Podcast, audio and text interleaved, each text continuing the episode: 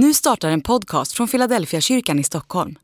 Om du vill komma i kontakt med oss, skriv gärna ett mejl till hejfiladelfiakyrkan.se.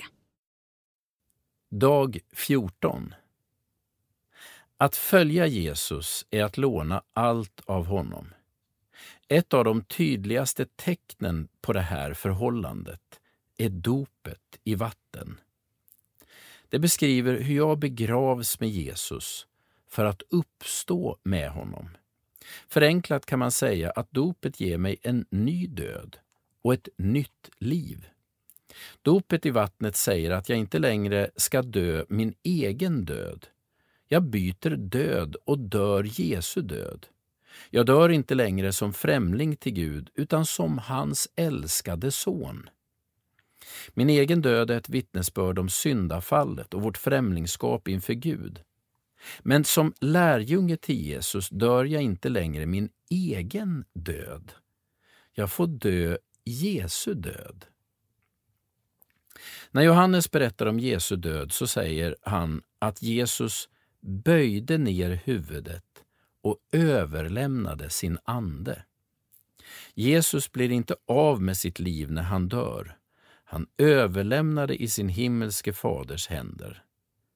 Det får du också göra som är lärjunge till Jesus. När du en gång dör blir du inte av med ditt liv. Du får lämna dig i din himmelske faders händer. Dopet beskriver också hur jag byter liv. Jag lever inte längre på egen bekostnad, utlämnad till mig själv. Jag lever tillsammans med Jesus.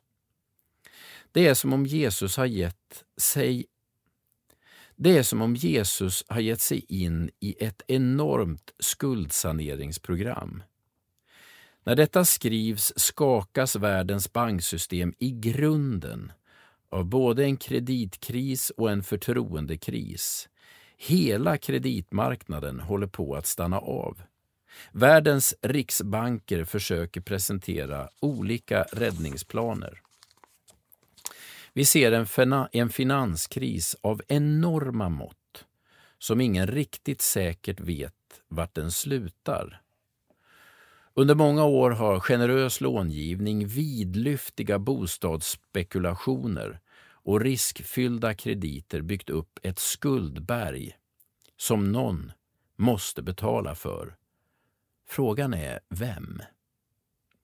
Dopet berättar om hur Jesus har sjösatt en enorm räddningsplan för att lyfta mig ur mina skulder och ställa mig på grön kvist. Luther kallade detta för det saliga bytet. Jesus tar mina synder och i utbyte ger han mig en del av sitt eget liv. Allt jag har och allt jag är som lärjunge kommer från Jesus. Andlig övning Dopet är ett viktigt steg som bekräftar din tro och din vilja att följa Jesus. Är det dags att ta det steget nu? Prata med någon du har förtroende för.